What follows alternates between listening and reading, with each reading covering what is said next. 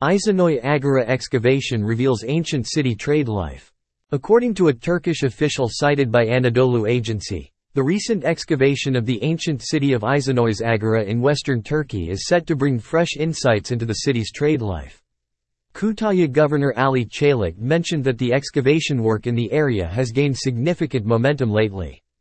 Governor Çalık revealed that they will uncover a significant number of shops in the ancient bazaar, called Agora, this year. The excavation work has already commenced, and efforts in this area have been intensified. Specifically, they expect to fully excavate and study 5 shops in the Agora by the end of this year.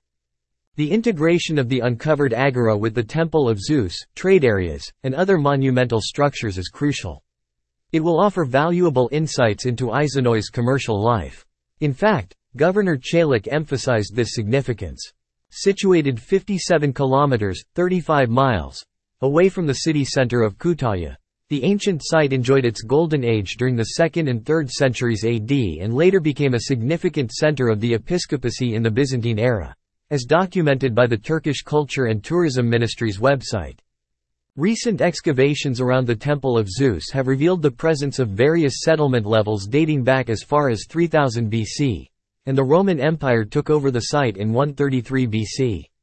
Once again, European travelers rediscovered the site in 1824. Recent findings. Between 1970 and 2011, the German Archaeology Institute did past excavations. They dug out several remarkable structures: a theater, a stadium, public baths, a gymnasium, bridges, a trading building, necropolises, and the sacred cave of Meter Stun. As per the researchers' findings, the site was used by cultists.